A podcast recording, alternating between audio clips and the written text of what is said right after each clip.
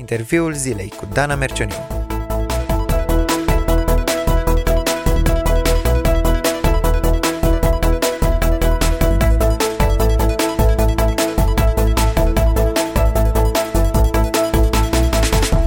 Bine te-am regăsit în anul 2023, un an în care îți doresc cel mai mult să iei decizii înțelepte pentru viața ta. Și prima provocare pe care vreau să ți-o lansez aici la interviul zilei este să fii înțelept cu timpul tău. Nu știm câți ani sunt scriși în dreptul vieții noastre în Cartea lui Dumnezeu. Dar până să ne numărăm anii, e bine să începem să ne numărăm zilele. Asta a fost una dintre rugăciunile lui Moise, conducătorul poporului evreu. Învață-ne să ne numărăm bine zilele. Avem mai puțin de 365 de zile din anul 2023, dacă Dumnezeu va îngădui să le trăim, așa că ce-ar fi să ne propunem să le folosim bine chiar de la început? Astăzi, la interviul zilei, stau de vorbă cu pastorul George Luca despre cum putem fi mai înțelepți cu timpul nostru. Bine ai venit, George! Bine v-am găsit, Dana, mulțumesc de încă o invitație în noul an. Și eu mulțumesc pentru toate mesajele frumoase pe care uh, ni le-ai dat de-a lungul timpului și astăzi, cum spuneam, uh, aș vrea să vorbim despre un subiect sensibil de care cred că avem nevoie cu toții. Uh, mă uit așa la cei mai tineri decât mine și cel puțin pe copiii aud spunând, dar când o să mă fac și eu mare? Nu mai trece timpul ăsta. Uh, bătrânii din potrivă stau și nostalgic spun, ce repede a zburat viața, ce repede trece timpul. Timpul este subiectiv uh, și mă gândesc că uh, fiind o resursă, ca orice altă resursă, când ai uh, uh, o cantitate mare, ești mai neglijent cu modul în care o folosești. Atunci când uh, îți rămâne mai puțin de trăit sau ai doar 10 uh, lei în buzunar, te gândești mai bine cum, uh, cum îi folosești. Uh, tu, George, ca reprezentant al tinerei generații, cum reușești să devii mai conștient de trecerea timpului? Trebuie să spun că din ce în ce mai mult mă regăsesc în a doua categorie de care vorbeai. Îmi aduc aminte cum când eram mic și eu mă gândeam ce greu trece timpul, ce greu trec orele și zilele. Um, acum însă, pe măsură ce se măresc uh, responsabilitățile și la mine văd cum trece timpul mai repede și anii, um, ce, uh, câteva lucruri pe care eu le fac pentru a-mi aminti cât de trecător sunt, un lucru foarte simplu, chiar dacă pare banal, este să port un ceas. Mm, Purtând un corect. ceas și uh, în mod special eu port un ceas, uh, un smartwatch, um, sunt conștient de trecerea timpului, mai ales dacă um, îl, îl am mereu și mă uit mereu, știu că la ora cu tare trebuie să fiu acolo, am atâtea ore pentru această activitate și așa mai departe. Pur și simplu având acest reminder permanent la încheietură, uh, știu că timpul trece și că nu se oprește nici pentru mine, nici pentru nimeni. Un alt uh, lucru pe care îl fac și uh, mă ajută cumva să îmi folosesc timpul cât de cât înțelept, spun eu, este să folosesc o agendă sau uneori uh, postituri cu activitățile pe care le-am de făcut. Mi se pare uh, și mie câteodată să mă tre- când mă trezesc dimineața și zic, uh, au, au, am o zi întreagă, uh, astăzi nu am cu tare întâlnire, nu am uh, cu tare responsabilitate.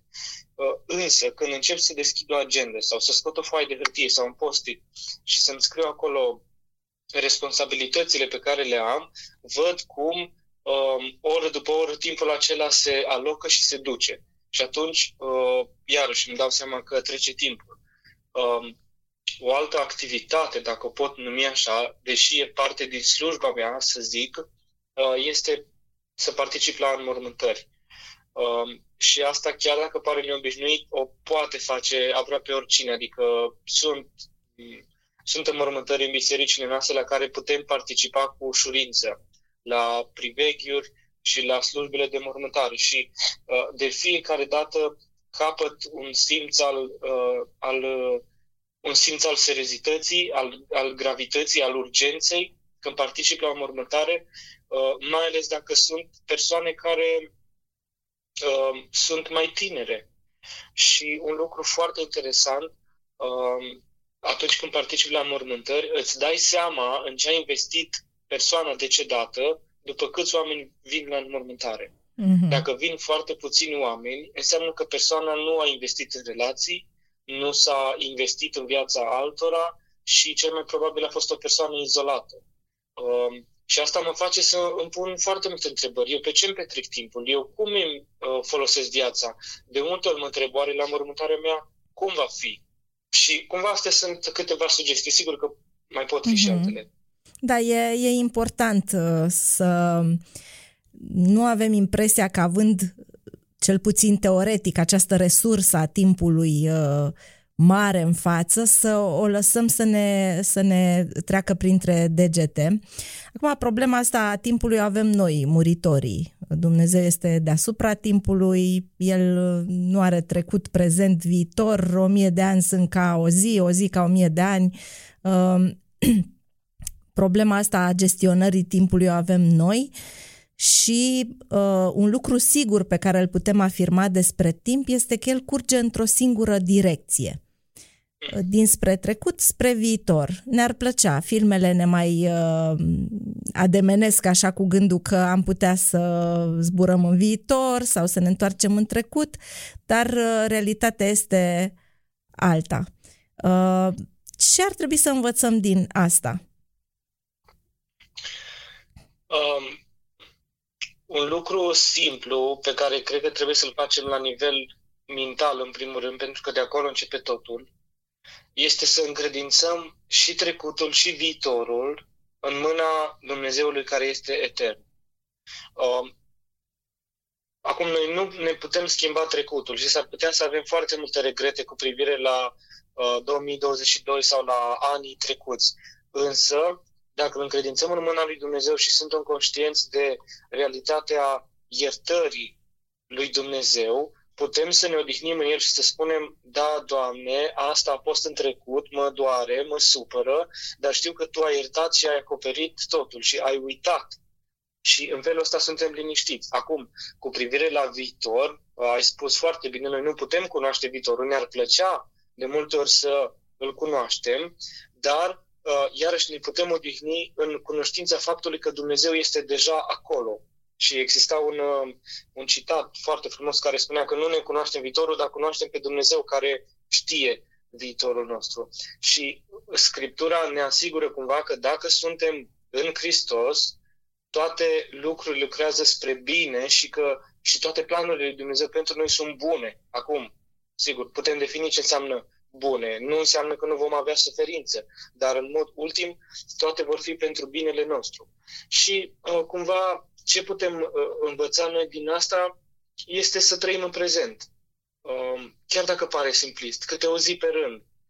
Uh, găsim uh, lucrul ăsta scris în uh, predica de pe munte, de exemplu, acolo unde Domnul Isus uh, încheie o secțiune spunându-le uh, ascultătorilor săi nu vă îngrijorați dar de ziua de mâine, căci ziua de mâine se va îngrijora de ea însăși. Ajunge zile în necazul ei cumva în, în uh, economia lui Dumnezeu fiecare zi are niște sarcini, niște probleme, niște necazuri pentru acea zi. De multe ori noi ceea ce facem când ne îngrijorăm este să tragem necazurile din săptămâna viitoare sau din luna viitoare în ziua de astăzi. Mm-hmm. Și Domnul zice, trăiți câte o zi pe rând. A, nu înseamnă să trăim cu neglijență, uh, ci înseamnă să le încredințăm pe toate în mâna lui Dumnezeu și versetul de dinainte este căutați mai întâi împărăția lui Dumnezeu și neprihănirea lui. Și toate aceste lucruri vi se vor da pe deasupra, adică subiectul îngrijorărilor. Să, să trăim în, în ziua de astăzi. Uh-huh. Uh, trecutul este în mâna lui Dumnezeu, prezentul este sigur, uh, viitorul este sigur în mâna lui, tot ceea ce avem este prezentul. Dacă am fi curios să-l citim pe Augustin în Confesiuni, dacă nu mă înșel, are un capitol în care vorbește despre timp și în care spune că din uh, percepția lui nu există viitor și trecut. Pentru că viitorul este o proiecție a ceea ce noi ne-am dorit să fie, iar, iar trecutul este o amintire uh, a ceea ce a mhm. fost. Și nu avem ceva tangibil, palpabil, nici a trecutului, nici a viitorului. Și atunci el zicea cumva că uh, singura clipă pe care o avem este efectiv clipa, secunda prezentă Că, uh-huh. Iar propoziția ce am zis acum un minut nu mai e a noastră. Rămâne aici pe înregistrare, dar nu mai avem. Și la fel și cu viitorul. Și aș zice să încercăm să trăim în prezent. Uh-huh. Uh, și doar un lucru aș mai spune aici, pentru că și poate lumea se gândește la asta. Uh, e o discuție foarte uh, intensă la fiecare început de an despre rezoluții. Un nou an, un nou eu, uh, astăzi uh, sau anul acesta am aceste scopuri și așa mai departe. Și cred că știm toți că de multe ori aceste rezoluții țin o săptămână, o lună, în cel mai bun caz. Avem, ne punem câteodată foarte multe speranțe în, în noi marcăre ale timpului, să spun așa. Uh-huh. Pentru că anul nou e un marker. Luni e un marker, duminică e un marker, luna viitoare, uh, peste 2 ani de acum, e un marker. Timpul, așa cum ai spus, el, el curge. Doar noi îl marcăm. Și atunci, uh, să nu ne amăgim că dacă a trecut, uh, după ce am numărat de la 10 la 0 și suntem într-un nou an, sunt un nou eu și astăzi am puterea să fac ce n-am făcut ieri.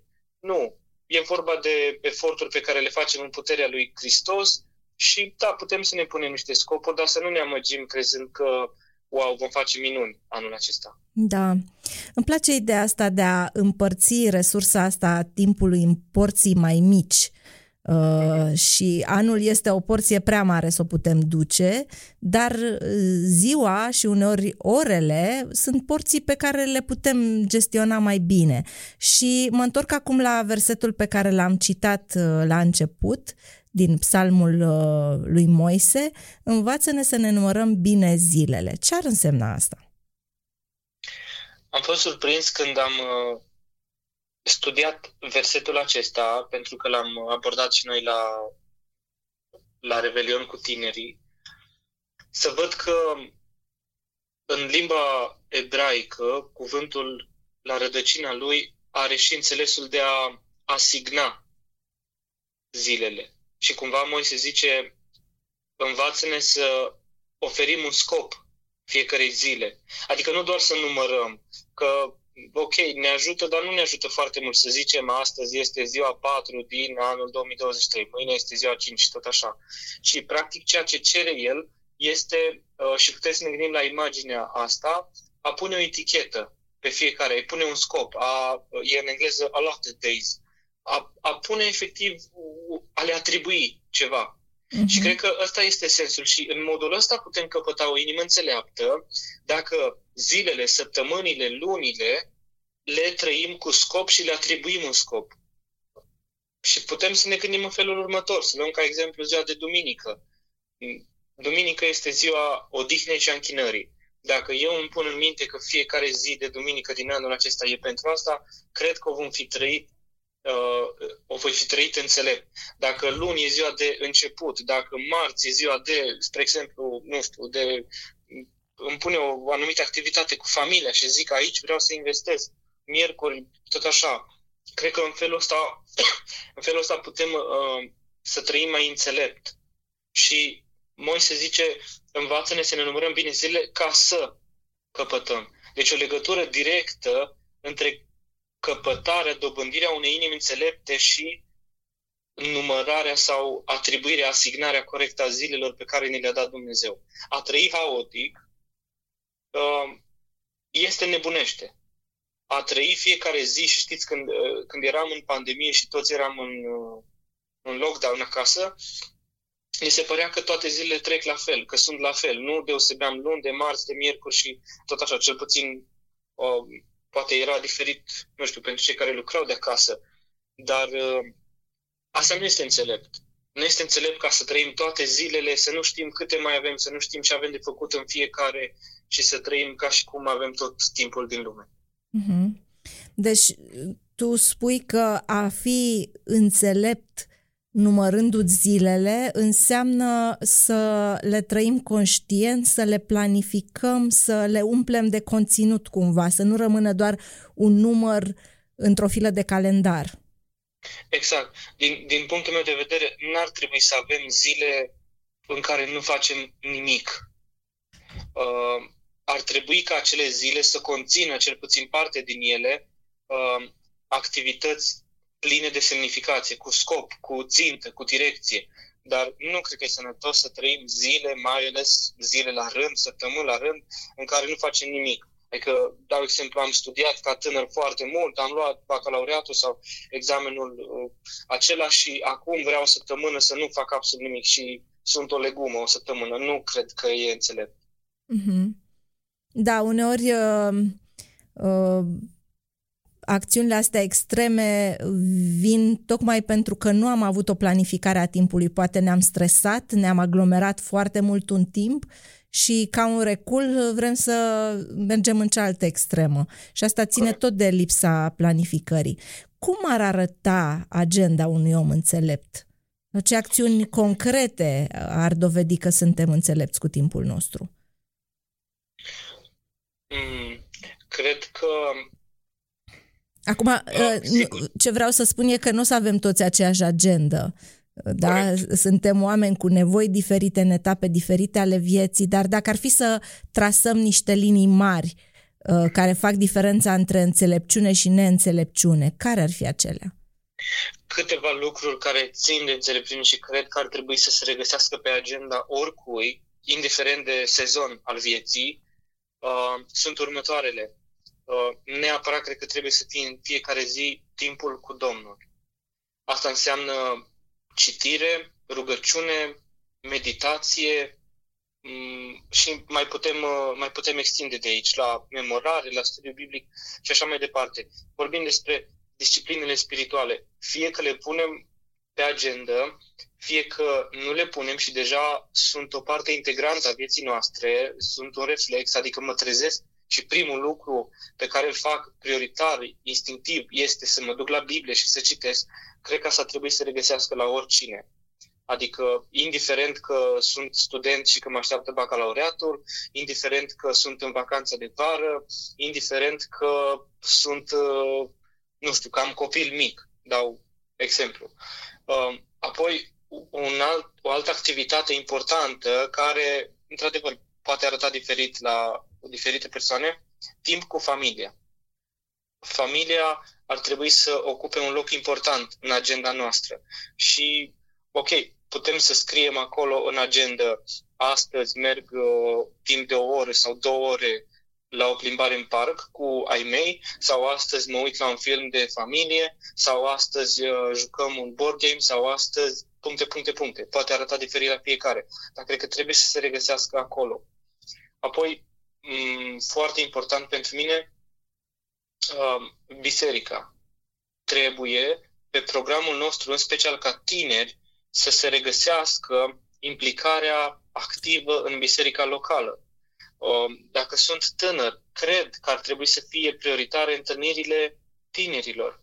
Um, cred că ar trebui să fie prioritare întâlnirile cu toată biserica, adică întâlnirea de duminica, grupul de ucenicizare la care să particip activ, întâlniri de rugăciune, de studiu, cred că, sau misiune, slujire, diferite activități pe care biserica le are, cred că ar trebui să uh, ne dorim și să tindem ca tineri să fim implicați activi în biserica locală.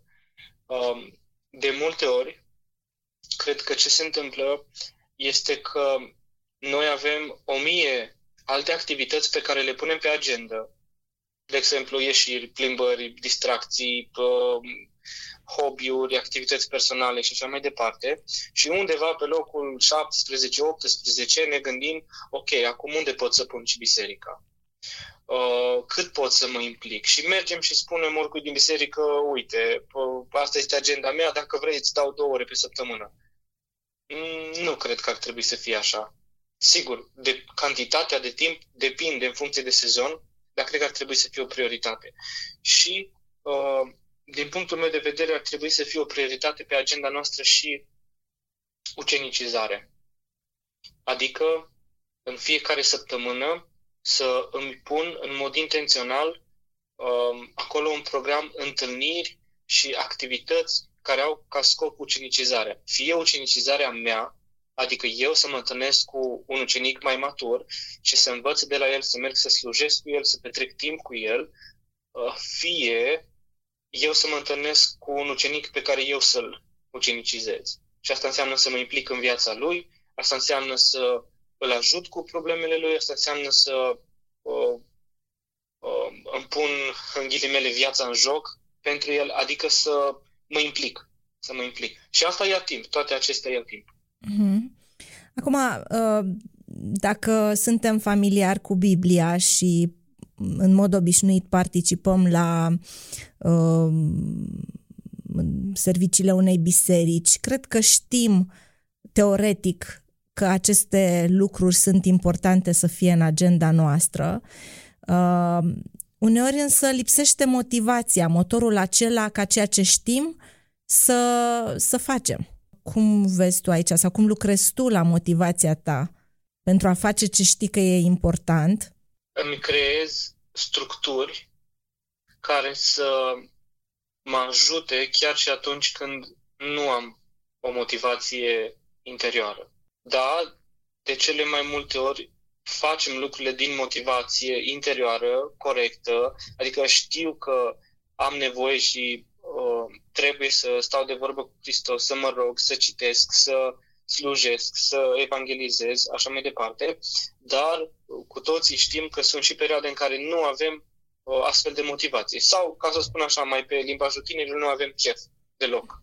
Uh-huh. Și atunci eu ce fac este să îmi creez structuri, așa numite plase de siguranță, care să mă țină și să mă tragă la socoteală, la răspundere, atunci când eu nu simt să fac lucrurile astea. De exemplu, într-un timp aveam întâlniri de rugăciune cu doi frați, cu doi slujitori păstori, în fiecare dimineață de la ora 6.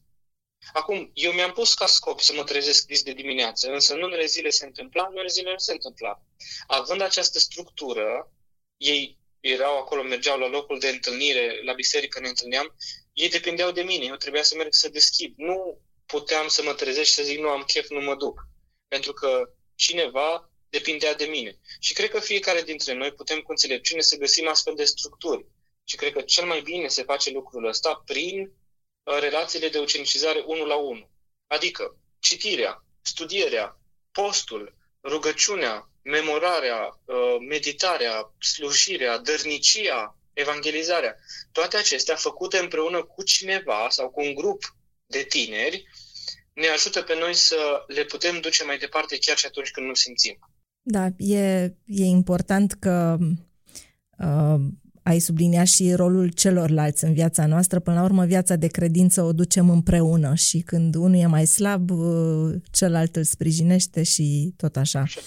Uh, spuneam că lucrurile astea sunt cumva clare pentru noi, că trebuie să avem o, un timp de liniște cu Dumnezeu, să ne implicăm în biserică, în viața de familie, ce facem cu zona gri? Putem să ne stabilim o ordine în priorități? Poate ai o oră la dispoziție și trebuie să alegi între două lucruri care, nu știu, unul e urgent, unul e important, uh, uh, amândouă trebuie făcute. Tu cum faci ordine în uh, hățișul ăsta Um, foarte complex al uh, vieții de zi cu zi, pentru că sunt lucruri uh, care nu sunt atât de importante, dar care poate ne dau o relaxare, sunt uh, lucruri importante pentru momentul T0, altele cu bătaie mai lungă, cum alegi? Cred că putem apela aici la tot felul de unelte practice contemporane seculare, aș putea să spun. Uh, și mă refer aici la uh, tot felul de instrumente care ne ajută să ne organizăm timpul. Am menționat mai devreme o agendă, putem folosi, dacă nu scriem, putem folosi uh, Google Calendar, care e foarte bun pentru asta. Mai există și aplicația Microsoft To Do și uh, eu o folosesc în mod special pentru că pe lângă Uh, activitățile pe care le pot scrie acolo și le pot face pe liste și pe grupuri, pe intensitatea, pe prioritatea lor, uh, pot să fac asta și împreună cu alte persoane. Și din nou, aici uh, vorbim despre importanța altora în viețile noastre. Alții pot să vadă, dacă au aceeași aplicație și sunt în grup cu mine, dacă eu mi-am îndeplinit aceste activități. Um, apoi, ceea ce am găsit folositor de-a lungul timpului este uh, diagrama lui uh, uh, Eisenhower, uh, diagramă făcută de uh, Dwight Eisenhower, cel de-al uh, 34-lea președinte al uh, Statelor Unite, care uh, folosește într-un mod destul de inteligent raportul dintre urgent și important sau ne ajută pe noi să facem corect raportul acesta. Și practic în, uh, în înțelegerea lui, diagrama aceasta spune că există activități foarte importante și urgente, iar pe acestea trebuie să le facem neapărat și vorbim aici despre activități cu deadline-uri clare și cu consecințe dacă nu acționăm acum. De exemplu, uh, terminarea unui proiect sau trebuie să trimiți un eseu la școală, întâlniri cu anumite persoane la anumite ore, crize, urgențe uh, apar și trebuie să le rezolvăm probleme presante. Apoi el mai spune că sunt activități importante, dar care nu sunt urgente. Și aici trebuie să planificăm. Uh, acestea sunt, sunt activități fără deadline-uri, cum ar fi activități de recreere, activități de dezvoltare profesională, uh, stabilire de noi relații, formare de relații, exerciții fizice, dezvoltare personală și așa mai departe. Acestea sunt importante, dar nu sunt urgente. Și atunci îmi scot agenda, îmi deschid Google Calendar sau orice folosesc eu și le planific. Mâine fac exerciții fizice. Poi mâine um, citesc acea carte ca să avansez în domeniul meu și așa mai departe. Apoi mai sunt activități care nu sunt uh, importante, dar sunt urgente. Iar aici trebuie să delegăm. Uh, vorbim despre activități care trebuie făcute, dar care nu necesită neapărat abilitățile sau prezența mea. Și aici, ca exemple, sunt anumite, nu știu, cumpărături sau sarcini de la distanță pe care trebuie să le îndeplinim. Sarcini secundare care nu țin, să zic, la locul de muncă de fișa postului nostru. Pot să rog pe altcineva să le facă. Anumite întreruperi, anumite întâlniri care nu sunt uh, de urgență foarte, uh, de, de importanță foarte mare. Și mai avem în cele din urmă activități care nu sunt nici importante și nici urgente. Uh, iar aici trebuie să le ștergem, efectiv, din uh, programul nostru. Sunt de cele mai multe ori distrageri uh, care ne deturnează de la lucrurile cu adevărat importante. Unele dintre ele pot fi bune, dar uh, numai cu moderație. De exemplu, uh, filme, uh, anumite apeluri, anumite întâlniri, anumite hobby-uri. Nu sunt lucruri rele în ele însele, dar um, nu sunt importante pentru acum avem alte lucruri mai importante și nu sunt nici urgente. De exemplu, la mine în categoria asta intră filmele. Um, nu am foarte mult timp de filme, poate odată la câteva săptămâni urmăresc un film împreună cu Daniela și atunci aleg să-l amân, să-l amân cât mai mult și zic, uh, uite, am seara asta liberă, ce să fac? Asta e, mi-am că am alte lucruri mai importante și zic, las, că mă uit uh, peste două seri sau săptămâna viitoare. Și sfârșesc până a mă uita uh, săptămâni mai, mai târziu. Asta e diagramul pe care eu o folosesc inclusiv pentru activitățile de la biserică. Ca să îmi pot organiza cât de cât activitățile, sigur că mai am foarte multe lucruri. Da, cred că un criteriu important de a delimita lucrurile uh, care merită făcute de cele care ar putea fi șterse din agenda noastră este cum investiția respectivă mă duce mai aproape de ceea ce vrea Dumnezeu pentru mine. Corect. Nu știu, poate să dau scroll unei pagini de uh, Instagram poate fi important dacă eu vreau să cunosc o persoană uh, sau uh, o anumită organizație creștină uh, ca să pot apoi să, nu știu, să beneficiez de uh, lucrarea ei sau altceva. Mă ajută la a crea un discernământ spiritual în ce privește o lucrare sau alta. Uh, timpul de la școală mă ajută să excelez în domeniul în care a vrut sau vrea Dumnezeu ca eu să lucrez. Uh, poate cernând lucrurile în funcție de asta, scopul, care e obiectivul, cât de aproape sau cât de mult mă îndepărtează de ceea ce vrea Dumnezeu pentru mine, vom putea să punem puțină ordine în uh, uh, aceste activități o altă întrebare uh, ar fi în privința echilibrului. Sunt uh, persoane workaholice, care își acoperă tot timpul cu activități.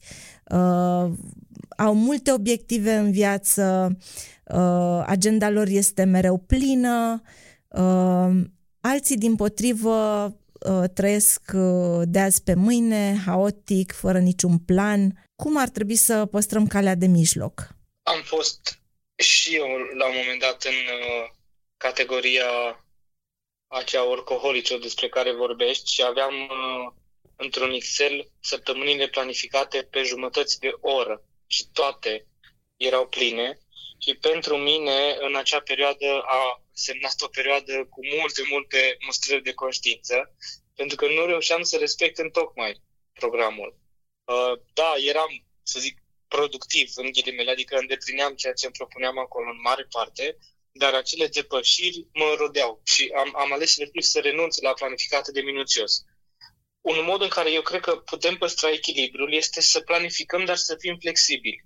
Cred că este dezechilibrat să nu planificăm deloc, adică să am o săptămână și eu habar să nu am ce am de făcut în săptămâna aia, cât timp îmi iau toate activitățile, la ce oră trebuie să fiu în cutare loc și cu cine și așa mai departe, dar nici uh, nu cred că e echilibrat să mă uh, autoflagelez pentru că am depășit cu 5 minute timpul acela și vai ce se întâmplă că mi se decalează toate activitățile după aceea.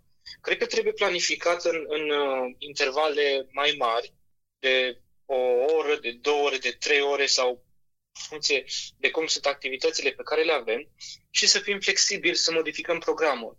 Adică dacă îmi planific să mă duc la ora două să mă întâlnesc cu un prieten în oraș și am acolo până la 4 și după aia de la 6, de la 5, pardon, am o altă întâlnire, să nu am un stări de conștiință pentru că am stat în trafic mai mult decât am plănuit și s-a decalat întâlnirea sau poate următoarea persoană anulează. Uh, trebuie să fiu flexibil și să fiu în stare să reprograme și trebuie să văd ce merită. Sunt unele lucruri pentru care merită să depășim programul. Nu cred că este înțelept să mă întâlnesc cu o persoană care, nu știu, să zic, mă întâlnesc cu un prieten și are o problemă și vrea să-mi povestească despre ce i s-a întâmplat și poate chiar îmi cere ajutorul și depășim timpul pe care eu l-am alocat și să-i zic, uh, scuze, uite, oprește-te, mai povestești data viitoare, că s-a terminat timpul pentru întâlnirea noastră. Nu, cred că trebuie văzut și trebuie să fim flexibili. Ok, acum omul acesta are o nevoie, eu sunt aici pentru el, stau cu jumătate de oră, cu o oră în plus cât e nevoie și după aia ce țin, uh, activitățile ce țin de mine, mi le fac eu mai târziu. Un uh, sfat bun pe care eu l-am, uh, l-am primit de la, chiar de la soțul tău, este să-mi îndeplinesc mai întâi activitățile care țin de alții. Deci mhm. planific și ceea ce trebuie, în lucrurile în care alții depind de mine, să mă străduiesc cât mai mult să le fac. Am foarte mult de lucrat aici. Iar apoi în lucrurile care depind de mine, care sunt ale mele personale, chiar dacă sunt din fișa postului, să le pun pe planul 2. Adică mai degrabă pun întâlnirile cu alții și nevoile lor și sarcinile care țin de ei și apoi, noaptea, nu știu când, dimineața, când am eu timp, în rezolv ce am eu de rezolvat. Asta cred că e în mod destul de echilibrat, dar uh, cred totuși că trebuie să planificăm, măcar în mare. Am dat peste un citat acum ceva vreme care spunea că a nu planifica înseamnă a planifica eșecul. Mm-hmm. Deci, a spune, a, a, a, a nu-ți planifica, spre exemplu, să te rogi, înseamnă că nu o să te rogi. A, a nu-ți planifica să, um, să slujești, să te întâlnești, să avansezi la școală, la locul de muncă, în relații, așa mai departe, înseamnă că nu vei face. Mm-hmm. Și, cu alte cuvinte, trebuie să fim foarte intenționali în ceea ce facem. Da, din ce spuneai, mi se pare că avem nevoie de Dumnezeu și de Duhul Sfânt uh, până și când ne facem to-do list și agenda, pentru că uh, doar în cooperare cu El poți să, să știi, să, să te uh, repliezi pe moment atunci când apar neprevăzuturi, să nu fii robul agendei, și să fii flexibil. E versetul acela crucial, cea mai mare poruncă, care ne spune să-L iubești pe Domnul Dumnezeul tău cu toată inima, cu tot sufletul, cu toată puterea. Hai să adăugăm să-L iubești pe Domnul Dumnezeul tău cu tot timpul tău. Și în încheiere aș vrea să te întreb Cum putem face asta? Cum să-L iubim pe Dumnezeu cu timpul nostru? Cel mai simplu, petrecând timp cu El. Adică pot să îmi dau seama dacă cineva iubește o persoană, după cât timp petrece cu ea sau pentru ea.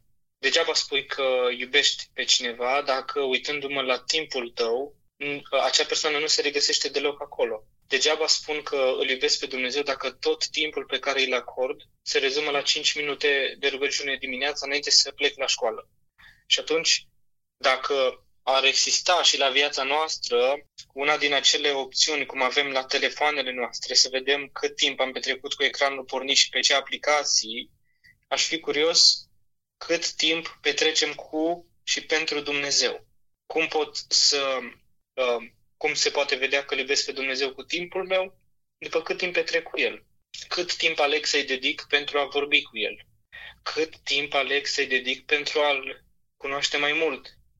Prin uh, citirea cuvântului Lui, prin studierea Bibliei, prin studierea Lui, că nu studiem doar de dragul de a cunoaște lucruri, ci de a cunoaște o persoană. Cât de mult timp dedic pentru împărăția Lui, adică pentru slujire, pentru extinderea împărăției Lui cât de mult timp dedic pentru a-i aduce pe alții relație cu el. Putem să ne gândim la un băiat și o fată care se iubesc unul pe altul, vom vedea că majoritatea timpului lor este folosit pentru a se cunoaște mai bine unul cu altul.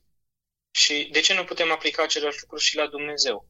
Se va vedea cât îl iubesc în funcție de cât timp petrec cu el, și mă refer aici la timpul personal, privat, de părtășie, cât și pentru el da, să fac lucrări pentru el, să îl arăt altora pe el, să caut ca și alții să vadă ceea ce văd eu și să îl cunoască pe acest Dumnezeu etern pe care eu susțin că îl iubesc. Eu m-aș bucura să putem spune că în viața noastră nu există o separație între sacru și profan, între activități spirituale și restul timpului și că respectând uh, versetul acela, tot ce faceți să faceți ca pentru Domnul, fie că mâncați, fie că beți, să faceți totul spre slava lui Dumnezeu, de fapt întregul nostru timp să-i fie acordat indiferent că spălăm vasele la bucătărie pentru familia noastră sau ne facem bine slujba și conducem corect în trafic. Uh, mi-ar plăcea ca totul să se integreze în această iubire față de Dumnezeu, să-L iubim pe Dumnezeu cu timpul nostru.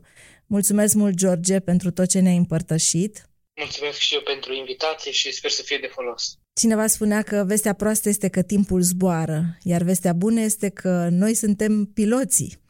Dacă învățăm să pilotăm avionul care se numește timpul nostru, vom ajunge la destinația pe care Dumnezeu a intenționat-o pentru noi. Asta îmi doresc pentru mine, pentru tine, George, și pentru toți cei care ne ascultă. Doamne ajută! Ați ascultat interviul zilei.